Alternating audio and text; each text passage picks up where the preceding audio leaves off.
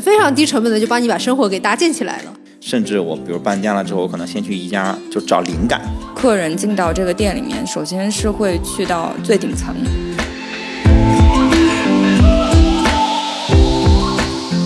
你好，这里是蓝莓评测旗下的播客 Deep Blue 深蓝。今天的话题是宜家，我是钱德勒。今天跟我一起聊宜家的是两位老朋友，分别是 Jamie 和家园，两位跟大家打个招呼吧。Hello，我是 Jamie。Hello，我是家园。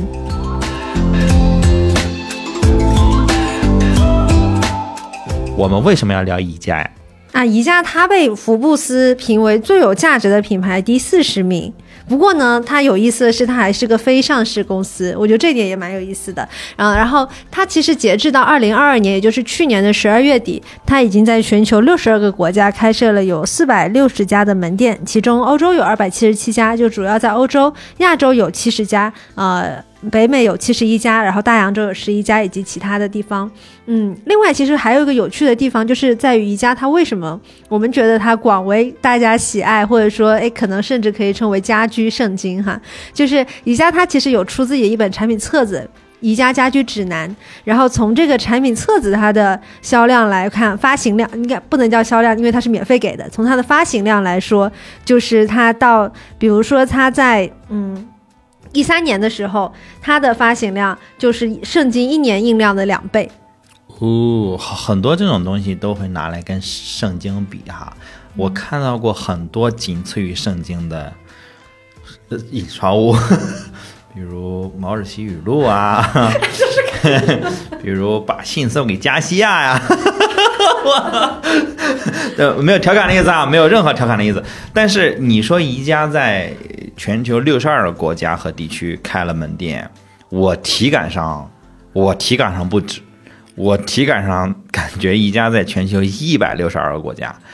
我觉得可能是我的体感。嗯嗯，对，其实才四百六十家门店，其实门店数量啊、哦，门店数量本身也也也比我想象的要，我觉得你说四千六百家，我觉得会更接近我的体感。嗯，也就是说，他们用了一个相对其实更小的规模，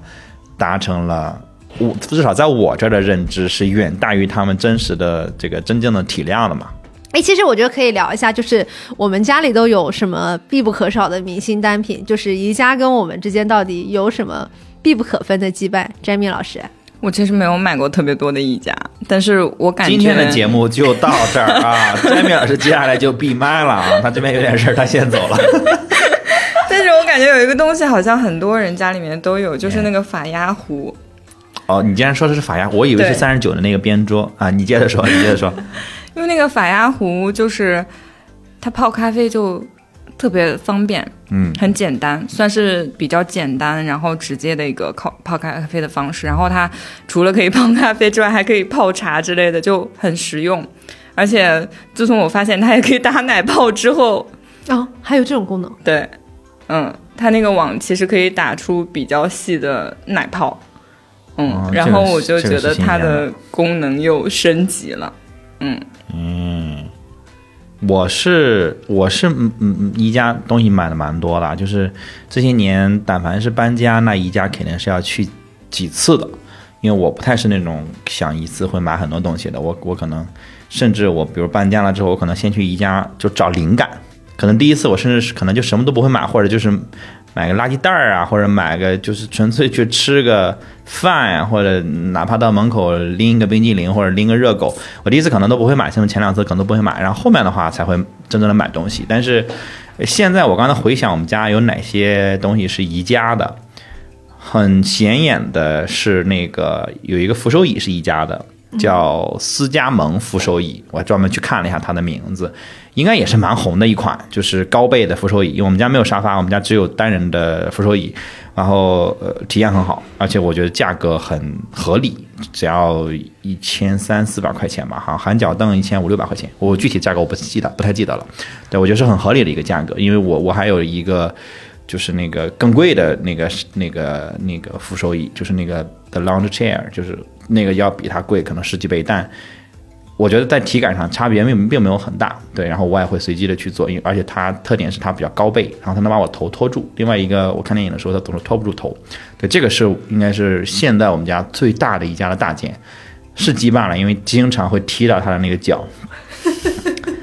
就是大拇指经常会跟它产生羁绊。对，而且那个沙发是我们家狗每天晚上的床，就它每天晚上会选这个沙发，它就是是不是因为他很喜欢你的脚气啊？不是，就是我拿脚踢的是凳儿，是那脚啊，是 是气死我了。但他会喜欢这个的触感，就因为另外一张椅子是那个皮的嘛，然后皮的睡的时时间一长之后，它就会哈气，它就没那么透气。这是布的嘛，然后它就会每天晚上会在上面睡，而且它是有一个，就它不是一个平面的椅，它是会向后。微微有一个倾斜，然后会往里滑，所以可能我们家狗睡在里面觉得有安全感，因为它会整体往后滑嘛，嗯就是它那个安全感会更好，有支撑感。对对对，扶手也比较高。对，这是我们家狗和我的 pick。对，然后其他的大件儿好像就就现在就比较少了，然后我我经常会买一些小件儿在宜家。对，嗯，那我就是小件买的很多，嗯，因为我觉得宜家就是怎么讲，就是你就是像你说的，你搬家的时候，就是你会换城市的时候，其实你你要重建生活的时候，基本就要去一趟宜家搜罗一些小物件，比如厨房那些有的没的，我就印象很深。反正当时啊、一方面呢，比如说像什么三块九的那个杯子。哎，就是宜家销售最好的那个最基础款的，上上口袋，然后下面底下很小的那个，很多人用来当牙杯的那个，那个杯子好多个颜色，嗯，那个反正就是，比如说当时留学的时候，几乎人手一个，嗯，嗯，那个三块九，我怎么记得那一块九？不重要，你继续，你继续。然后还有就比如说当时刚刚刚租房的时候，反正有厨房了，能能做饭了，买过九块九的锅，嗯，还用了好多年，嗯，就很好用，就是是个不粘锅来的，嗯，就印象中很深，就这种，就是你可能想不到说，哎。就是比如说一个锅，你九块九都能买到，就反正非常低成本的，就帮你把生活给搭建起来了。嗯，嗯，对的，这这就是宜家给我的感觉。反正你搜罗一圈，然后总能在每一个品类里找到低成本物件，然后还性价比很高。嗯，而且而且品质很好，基本上这个东西，除非你把它碎了，否则它基本上是不会自己就坏的。嗯这个是我对宜家的印象。我然后我刚才想到，我们家的盘子也有一个是宜家的，虽然哦，很多什么三块钱、几块钱那种大瓷盘、白瓷盘，对对对，就比如嗯蒸鱼，我们家像那个蒸鱼的盘子应该就是宜家的，还有那个呃用来泡肉的那个不锈钢的大碗、大沙拉碗，但是我经常拿它用来化冻，应该也是宜家的。嗯就这种可能真的在家里好多年了，你已经不记得哪买的这种东西，往往你就会发现是宜家的，嗯啊因为它还没有 logo 嘛，就是。就很很很很耐用，很给人很靠谱的那种感觉。是的，是的，反正就是锅碗瓢盆儿都能找到非常基础，但你网上买贵的也有贵的。也有贵的啊、嗯我我我那个盘子应该也是嗯算是贵的，而且好像是某一年出了一个合作款，然后我去逛了一圈之后订了一个盘子回家了啊、对，不过这也是宜家最开始的故事了。宜家的那个创始人十七岁创建宜家的时候，也是卖小零碎起家的。嗯，他在五岁的时候就卖过很多小零碎，对吧，对翟蜜老师？他其实五岁的时候就开始卖一些圣诞卡片、笔，还有一些文具，跟当时主要是跟邻居进行交易了。但是他创办宜家公司也挺早的，就是一九四三年的时候，他那个时候才十七岁。当时宜家也不是一个卖家具的公司，主要销售的还是笔啊、钱包这类商品。嗯，或者是就是这个创始人坎普拉德认为有市场价值的产品。然后呃，家居其实是到一九四七年才开始加入到宜家的商品的行列当中的。当时也是嗯，有一些政策福利吧，就是瑞典当时正在建造很多的福利住房，就是改善中下层人民的生活，所以家居的需求其实是激增的。然后一九四八年的时候，宜家开始通过邮寄商品目录的方式销售家具，也就是我们说的那个。可能是宜家家居那本 catalog 的雏形吧，嗯，但是人们通过商品手册去购买商品的时候，就带来一个问题，就是仅仅能够通过图片来判断是哪一款，所以有不同的家居厂商出同类型的单品的时候，就只能靠价格取胜，然后就需要压缩你的成本嘛。然后坎普拉德为了改善这种局面，就萌生了建造线下的家居展厅的想法。然后，一九五三年的时候，宜家就收购了一个收购了一个木材工厂，改成了家居展厅。但这个时候，人们还不能在线下直接购买，就是只是增加了线下体验的环节和试用的环节。逛完之后还是需要通过邮寄的方式去购买，但是当时的物流其实并不是很发达，运运输过程中也有很多损耗，这个一定程度上影响了宜家的声誉。嗯，然后到一九五六年的时候，宜家的设计师吉利斯·隆格伦因为没有办法将自己设计的叶子桌装进车里，其实就是那个三角的一个小茶几，嗯，装进车里，他只能将那个桌腿锯下来，但是也因此发现，通过这种方式携带和运输家具会方便很多，而且它占用的空间也变小。所以从那个时候开始，宜家就开始了扁平化包装，这个还是挺早的。五八年的时候，一九五八年的时候，世界上第一家宜家商场就在阿姆胡特市开业了。当时的总面积就已经达到了六千七百平方米，是周边最大的商场。一开始，同行其实并不是很看好宜家商场，毕竟是在这么小的一个镇上开了这么大一间店。但是其实也是刚好赶上了家庭汽车的普及，所以就是距离和运输都不再是问题了。而且宜家呃。在整个呃二十世纪五十年代，在瑞典的市场始终保持了它自己的价格优势，这样这也让瑞典的其他家具零售商从供应端对宜家进行施压，但是呃，包括不让他参加瑞典的家居展，然后这个时候也让宜家萌生了开始向海外扩张的想法。他是在战前战后开始做这个事情的，其实主主要是战后。对，就在战后，大家整个都需要重建的时候，其实虽然我们没有展开说，但实际上就是他四三年成立，正好是战争结束之前，二二战结束之前，然后四七年开始卖家具，就是整个欧洲都需要重建的时候，然后而且大家其实也需要相对廉价的家具，是的因为大家没有钱了嘛，打仗都把大家钱打没了，人也打没了的时候，他开始做，然后他。开始开展厅的时候是已经战后重建了十几年，大家已经生活相对平静，已经开始消费升级了，就是都有车了嘛。然后的时候，他开始开了这个，就是时间其实在大大的时间趋势上都踩得很对很，正。包括他的餐厅也是，是的呀餐厅是在开了展厅之后，发现说在饭点嗯生意非常差，几乎没有人，嗯。嗯，所以才开始开餐厅。嗯，对，就是相当于像他一九六零年开始有了餐厅业态嘛，也就是我们现在很熟悉的那些肉丸子，包括六零年就有肉丸子了，啊，不是，我是说我、哦我是说餐厅的业态 给我们现在的印象肯定是肉丸子，顶到了家园的肺。你碰到我的逆鳞。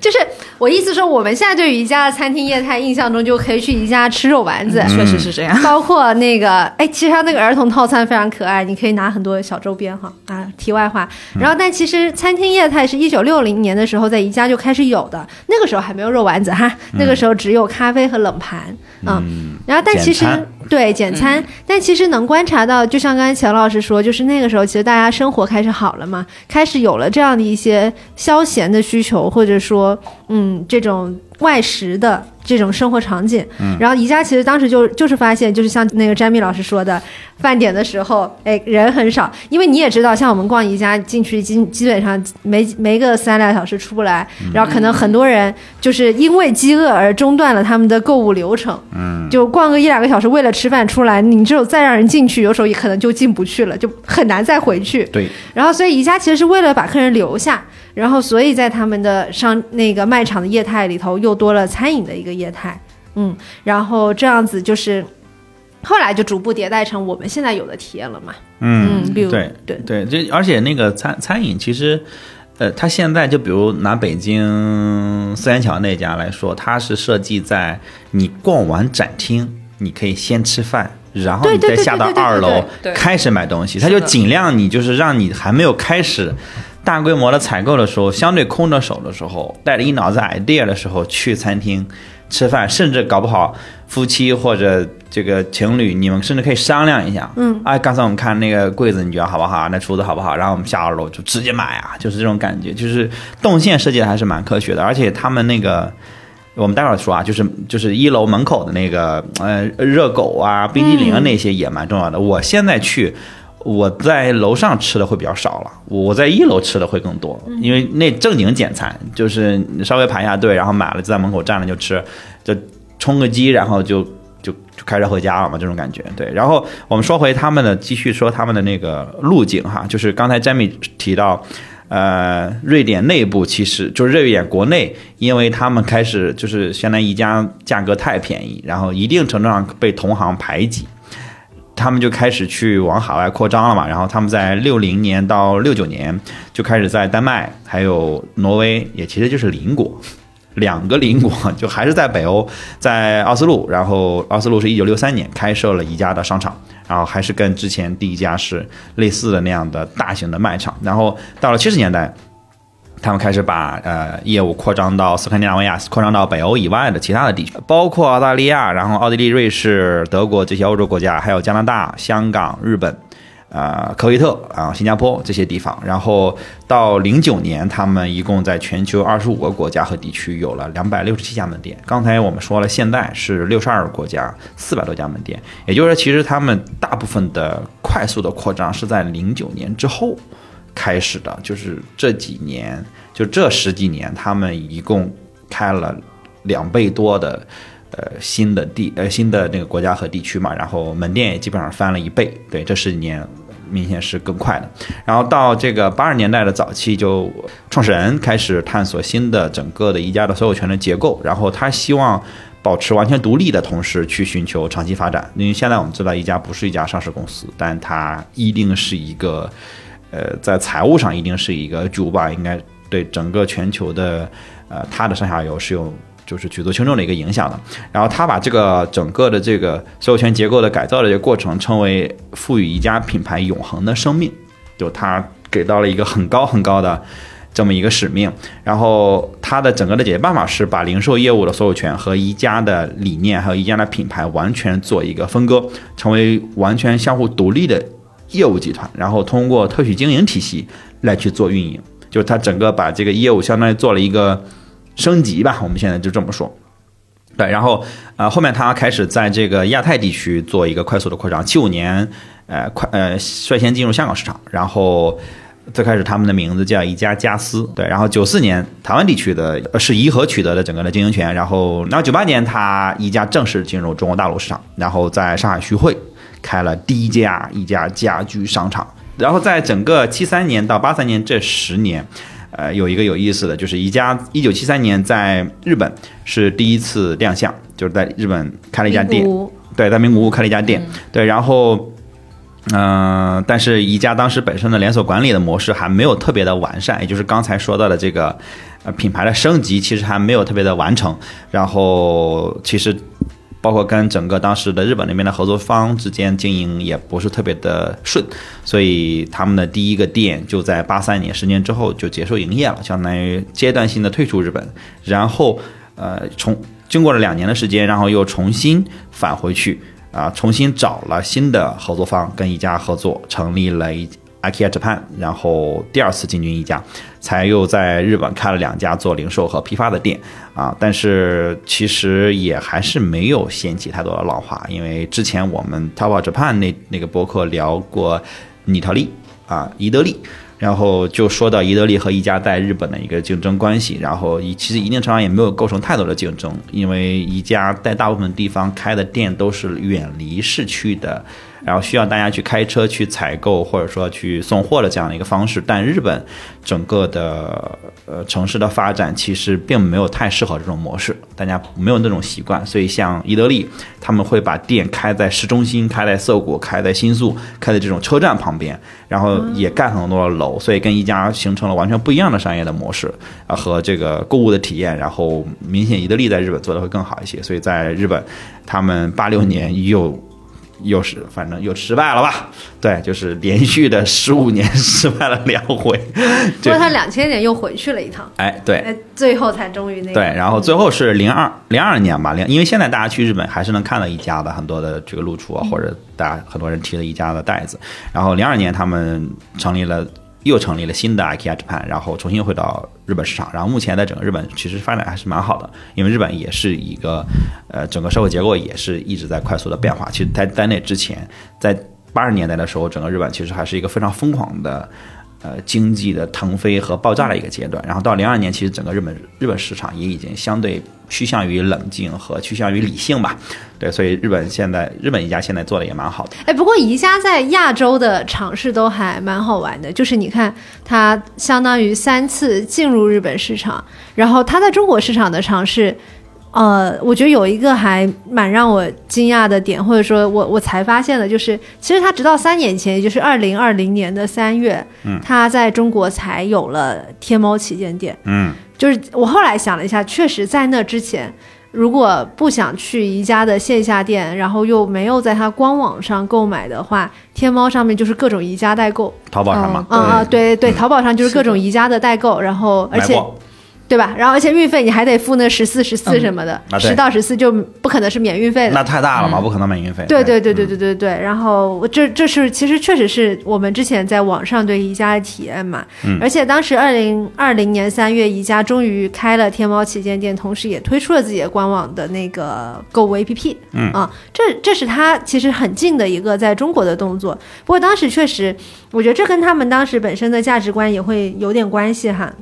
他们确实会认为说，哎，好像网购就会减下减少线下卖场的人呐、或者说觉得好像可能少了一些像我们刚刚最初提到的，因为你逛而产生的一些小物件的购买，以及说他们的餐饮生意，其实这个确确实是他们最核心的一个讨论，呃的一个。担忧，但确实也抵不住，就是从二零一五年开始，他们整体的现增长就是逐年在下滑，所以就不得已，哎哎，终于迈出了在疫情期间迈出了这个网应上网的应该这个下滑呃跟电商的冲击，我觉得是有关联的。但是、嗯但是呃，我会更觉得他们的这种对所谓触网的谨慎，我个人是持正面态度的。嗯因为我觉得宜家的灵魂在于线下，不在于线上。然后以及他们目前虽然他们有线上的店渠道，我其实我作为一个旁观者，我我也没有觉得他们就是说希望所有的客人都在线上购物。肯定的啊，对吧？因为因为很多东西，就比如说家居，呃，尤其是家具大件儿的话，它需要一个消费的灵感和一个场景的感知。如果你只是在网上看到一个，比如衣柜，或者比如呃这个书架。或者电视柜，你其实没太有直观的感觉，比对它的这个尺寸，或者说它的这种质感，或者尤其是可能稍微贵一点的那种，更更是。而且它即便告诉你参数，你有办没有办法想象它在你这个家的空间里面的样子？对你很难脑补，嗯对，包括包括。就是这这种很多的很多的东西，其实，呃，它好不好取决于它是怎么摆的，以及它是怎么搭配的。那这个时候，如果你不是整天装修的人，整天的，你不可能有太多的经验，你你其实需要一些灵感，需要一些视觉上的很直观的，到底它放在哪儿会更合适。那其实这个是也是我我会喜欢逛宜家，以及我从来不会跳过他们那个展厅的原因。哪怕我这次去，可能也就是为了买一些小件儿，但我依然想去他们的那个，比如北京的这个，我会去他们那个三层的展厅，呃，我会去逛一逛。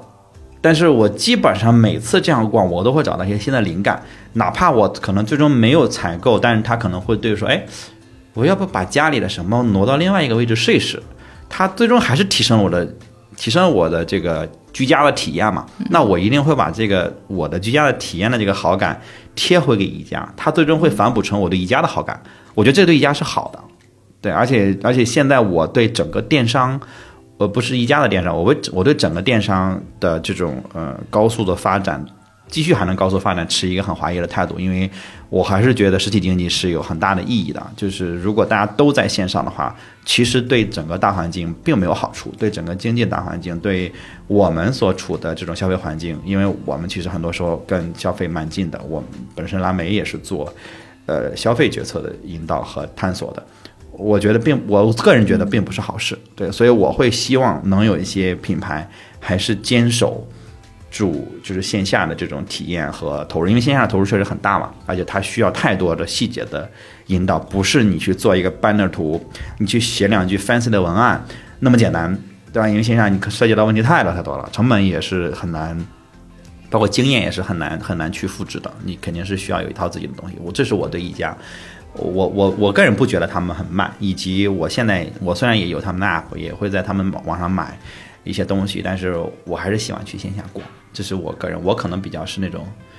嗯、守旧的、复古的、传统的。嗯，不过宜家的这个线下体验，就是它这种迷宫般的哎空间设计，以及它这个样板间，确实是坚持了很多年的。嗯因为像它那个，它现在这个动线设计，其实是呃，跟它当时在欧洲开的最大的一间家居商场，就是六五年的斯德哥尔摩的那家，嗯，是有关系的。因为他们当时就请了一个设计师去设计，就是呃，客人进到这个店里面，首先是会去到最顶层，嗯，然后一层一层往下逛，就导致了你不得不经过他们所有的商品，嗯这个其实是它这种迷宫般的购物体验的一个来源，嗯，然后其次是样板间，样板间其实也是起源于那家店。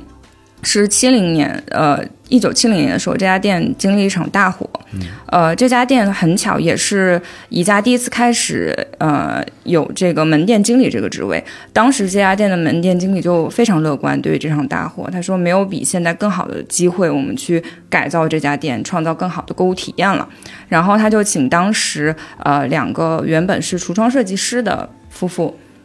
嗯，就请他们来改造这家店，所以把呃整个购物体验就改成了一种样板间的模式。然后当时的顾客进到这个样板间之后，就觉得说这个空间里面的所有的东西我都想买，因为你已经进到了一个很跟你理想中的或者说你希望的家的空间很接近的一个地方了。嗯，所以就大大提高了宜家当时的销量。嗯嗯，但是我觉得，我觉得其实就是因为它也设计了那个快速穿行的线路嘛，哦，是的你，可以跳过嘛，是的是的。对。哎但你还是很容易在跳过的过程中顺手带上很多东西。对对对对对但但是我对我常去的宜家的那个快速穿行路线也是很熟悉的，它藏的确实很深。啊，是的，就是虽然它有，但是你得很仔细的去看，哦，从这儿可以跳到那儿去。对，而且它的一个东西在好几层会出现不止一次。哎，对，就比如说我刚才说那个三块九的杯子，你刚进门能看到，你到了餐饮区、厨具区能看到，你到了样板间能看到，然后快速穿行过程中可能又在哪个什么地方又看到一遍。啊、呃我这儿顺手，我这顺手还是有一个槽点要吐槽一下。反正北京这家四元桥这家，就是我离我因为离我家太近了，就是我我我十分钟我就能到那家店。就是这家店有个槽点，就是虽然它的三层是样板间，二层是主要的卖场，但有些东西只有在三层能买到，而我是在二层了才知道。这就是我为什么又喜欢逛样板间，又对快速穿行很熟悉，因为我在二层逛着逛着，我说，哎，那个呢？店员说，哦，那个只有三层有。哎，不过我觉得就是宜家这个迷路心智啊，真的哎非常的深入人心。就我想到有一次特别好玩，就是我就是今年四月份的时候去澳门，嗯，因为澳门酒店不都在都有赌场嘛，然后哦，他就是那个。我们我们 check in 的时候，他送了你两张那个餐券，嗯。嗯，然后跟你说，哎，拿这个餐券可以去换夜宵，正好很饿了，我就去换了。然后原来觉得这就是一个我去问那个前台经理说，哎，那个餐厅在哪里，换个夜宵这么简单的动作，没想到前台经理先给你带到澳门，那让先让你去会员中心注册会员，然后了解他们一堆的赌场会员权益，然后呢再给你弯弯绕绕，就是说，哎，那个餐厅在赌场的某某地方，你就是其实就是基本上走过了半个赌场，终于到达了餐厅，换得了食物。但这个过程中，就一方面我了解了他的会员权益，另外一方面我也见识了一下赌场里有啥，然后才获得了我要的食物。那当时朋友就开玩笑说，以为我们只是去薅羊毛的，然后没有想到我们去了一趟宜家，就是这种你弯弯绕啊在，这也能黑到宜家啊！行，就是你弯弯绕绕，然后可能你一不小心就被诱惑抓走，可能要去赌一把，这种体验就不就很像是在宜家你莫名其妙购物车越来越满的状态吗？但我们是心甘情愿的。对对对对对，我们不是我们不是瞎买的，但是确实能听出来佳妍没怎么去过赌场，嗯，就是完全没有识破赌场的套路。对 好，哎，但是我在我听的时候，我就觉得这是这个这是很基本的套路。你不适合赌，你不适合赌啊！我不能再讲了，再讲可能会被禁言。不过其实宜家埋的梗真的就不止这些，就像你刚才聊到，你会在他楼下买轻食，嗯，那个一块钱的冰淇淋也是很多人津津乐道的东西。哦，那是必须要买的，而且它有时候它就只有两块钱的那个双色的，但双色的明显没有单色的好吃，就是那个一块钱的嗯奶油冰淇淋吧，应该说是原味原味的原味的，嗯对原味冰淇淋，我觉得是最好吃的。呃，有咱们不讨论它的成本哈，但是这个事儿肯定是让人很愉悦的，而且也有过一些分析，就是。呃，就是有人去试图做过这个分析，说为什么他们卖一元甜筒一直卖一元甜筒，就是说这个来自于，哎，某位诺贝尔得奖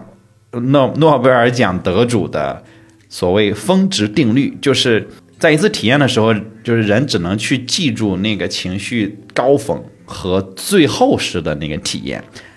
这个甜筒是放在最后的，哦，是的，对，而且对，而且就分析了整个宜家的峰值定律，这个也大概是一个能把我们刚才说的那个做一个总结，就是峰值的最峰值的就是他们的产品质量，完他们的价格，还有他们的样板间的展示怎么使用，他们餐厅，然后有没有一些挖点呢？也有，比如他们的刚才我们提到的这个迷宫购物，还有你找商品的时候，如果你真的想找某一款商品，哦，还是要费点功夫的。就是如果你目标很明确，你去找啊，还是需要一些识图能力和识那个码儿的那个能力。对，包括你去呃搬货的时候，以及你可能要排很长的队才能结账，这些都是你的体验的一个洼洼地嘛。对，但它最后一定会给你拉到一个峰值，就是用那个冰淇淋给你拉到峰值。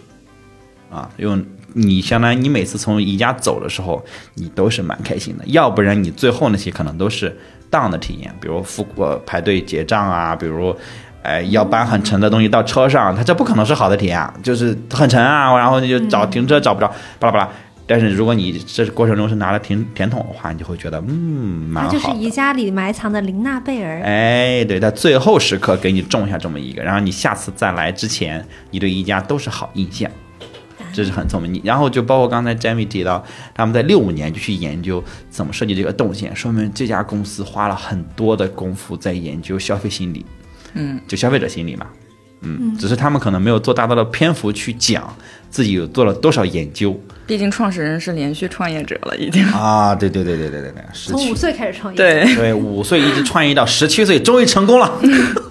但其实宜家也有自己的玲娜贝尔，是不是？是谁呀、就是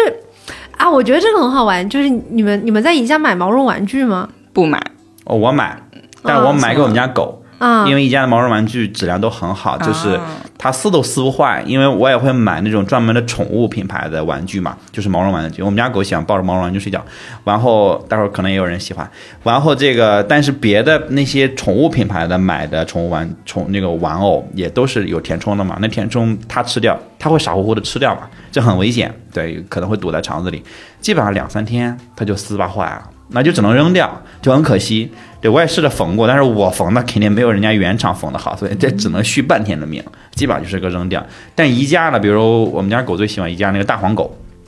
也是毛绒玩具，很大只的那个，然后它喜欢枕它、抱着它，每天就是撕咬它，以及它在没有被阉掉的时候，还喜欢跟它做一些爱的互动，但是都能玩很久，就玩到你洗洗，你觉得再洗不干净了，你扔掉再买一只，大概是这样。对，嗯，你会抱着毛绒玩具睡觉吗？会啊，就是有两个，一个是那个宜家鲨鱼，嗯，一个是宜家那个大熊大棕熊，然后他们他们俩都非常适合作为睡觉伴侣，嗯，就是？就是人体工学那种贴合度非常的好，就是非常适合你，就是抱着睡，然后反正就是很有安全感。你会抱两个了？那你他翻身呀你左翻右翻呢？你翻身的时候不带着过去吗？它那个两边是就是。对，严丝合缝的给它贴上的，就两边都有一个。啊，你是需要两个抱着你，反正就是你卡在他们俩但是你比。如说抱着莎莎的时候，你翻身了，你会把莎莎松开，哎然后空着手转过去，然后再抱熊是吗？哎，体感是不一样，你我都能接受说今天晚上是鲨鱼，明天是熊，或者说鲨鱼脏了我洗鲨鱼，你应该不会洗毛绒玩具对不对？你看上去它不像是那种人，这太渣了。哎那他们怎么想啊？那你松开手，你睡着觉，哎你还能松开手？你说的这个点就有一个个点，你知道那个鲨鱼关于洗鲨鱼的故事，在网上都能写成段子吗？啊就都有人在分享洗鲨鱼经历，就是那个宜家那个鲨鱼不是非，因为它很，我刚刚忘记说，就是宜家鲨鱼是宜家近两年来最大的一个网红，就是甚至它 icon 级别的一个毛绒琳娜玩具。贝尔嘛，嗯，对，嗯然后那个就是网上就有人分享起那个鲨鱼，就像钱老师刚才说，就是毛绒玩具里头不都有填充物嘛？嗯那鲨鱼为了让它显得可爱，肚子要鼓鼓的，不是要被填充嘛？嗯然后网上就有人分享，由于鲨鱼整天被我们这些人抱，然后肚子白白白肚子都抱黑了，就是经常要洗澡，然后有，然后但是洗澡它但你们家的鲨鱼没有洗过，你继续，就是鲨鱼很 有破音。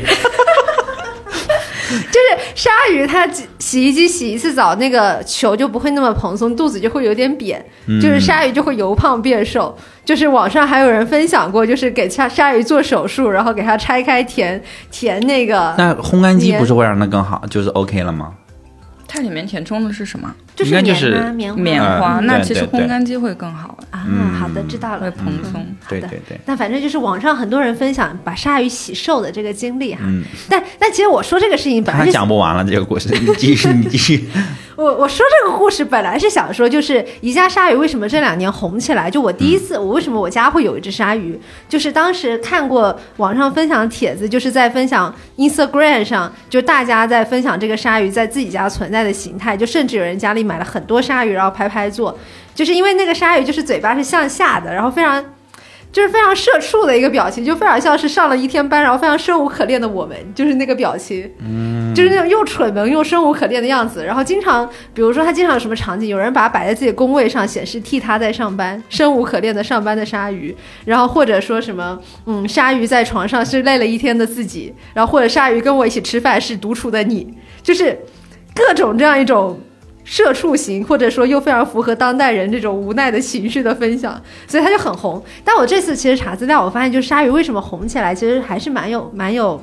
文化，意思的，对，有它文化的地方在。就是鲨鱼它不是蓝色，然后嘴巴就是粉红色嘛，嗯，就是那个配色其实跟 transgender 的旗帜是。撞正好撞色了，所以最开始它其实是在性少数群体的小圈子里头红起来，然后当时会有一些就是他们在自己 social media 或者他们自己的那个社区社群里头的一些 post，嗯就是然后在小圈体里红起来。然后宜家其实当时虽然没有直接的去呃表达就是性少数群体的支持，或者说做很直接的这样的一个广告吧，他观察到这一点了。其实就官方在宣传上观察到这一点了。然后但是呢，宜家同年是做了一些平权运动嗯之类的广告宣传，其实是在暗合这一个点。嗯，然后所以其实鲨鲨鱼的红走红，其实确实是从一个小圈子逐步到后来就是很大众化的分享，去分享说，哎，这个莎莎本本鲨就是怎么在他们的生活里头出现。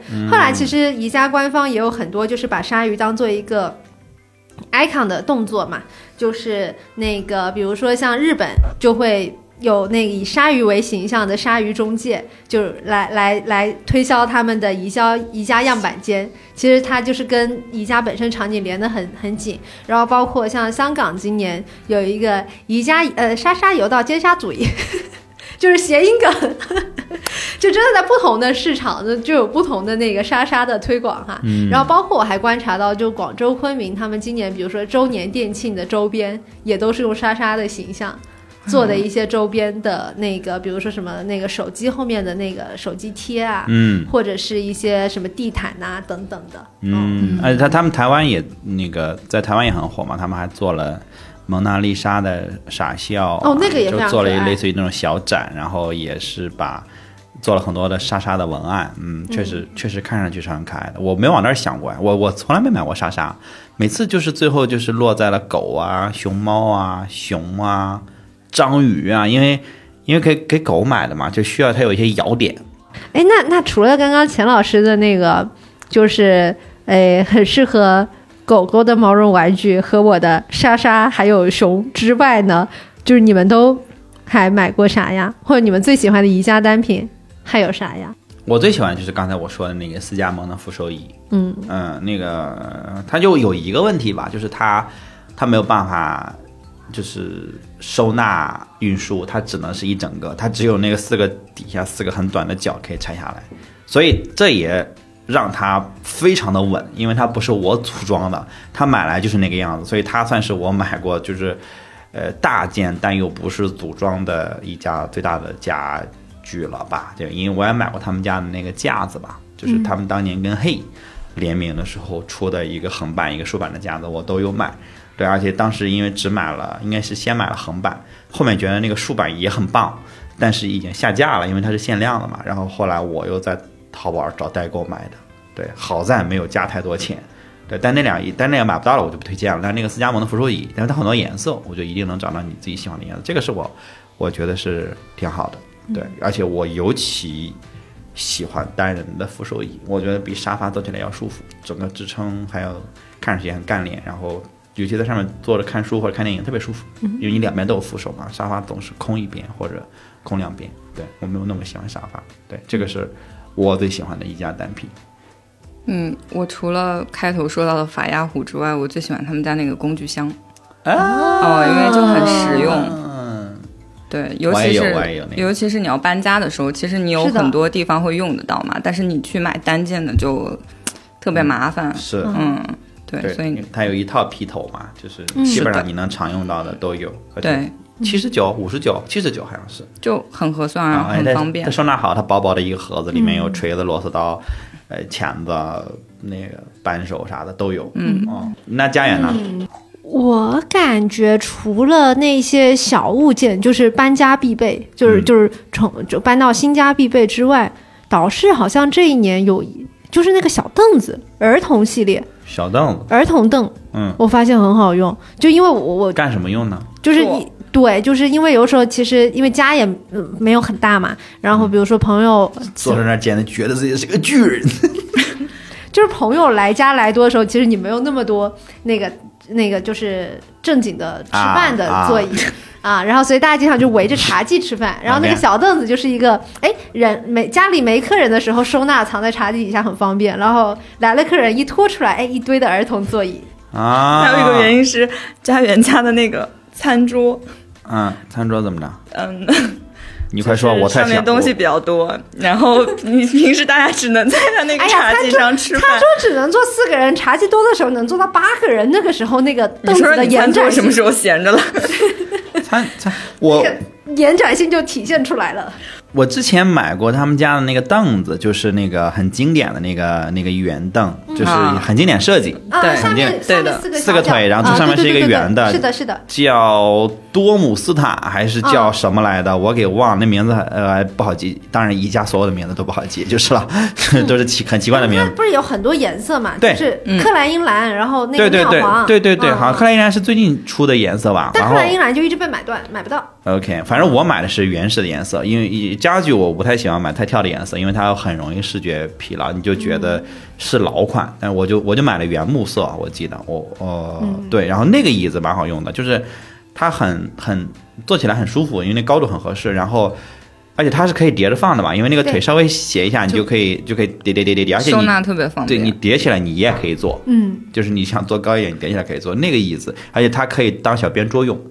就是我看电影的时候，我会把它拉过来放水嘛，放是的，水放零食是的是的。呀，这就是家庭生活场景啊。我也是一样的呀，就是我在沙发上看电视的时候，要是那个手懒得伸那么长触到茶几，我就把那个小椅子给拖出来，然后哎放个水。嗯，对，那那个是我，那个也是我我买过比较觉得比较省心的家具，而且它它它很好看，嗯，因为它应该是经典设计师的作品。是的啊对，嗯就是这种东西，我比较喜欢买这种经典设计的这种家具，就是宜家也是，就是其他的也是，就是感觉这种是能经过岁月的验证之后，它就在家里放多久，你都觉得它没有违和感。我不太喜欢那种特别有违和感的设计，就是家具，就是尤其是那种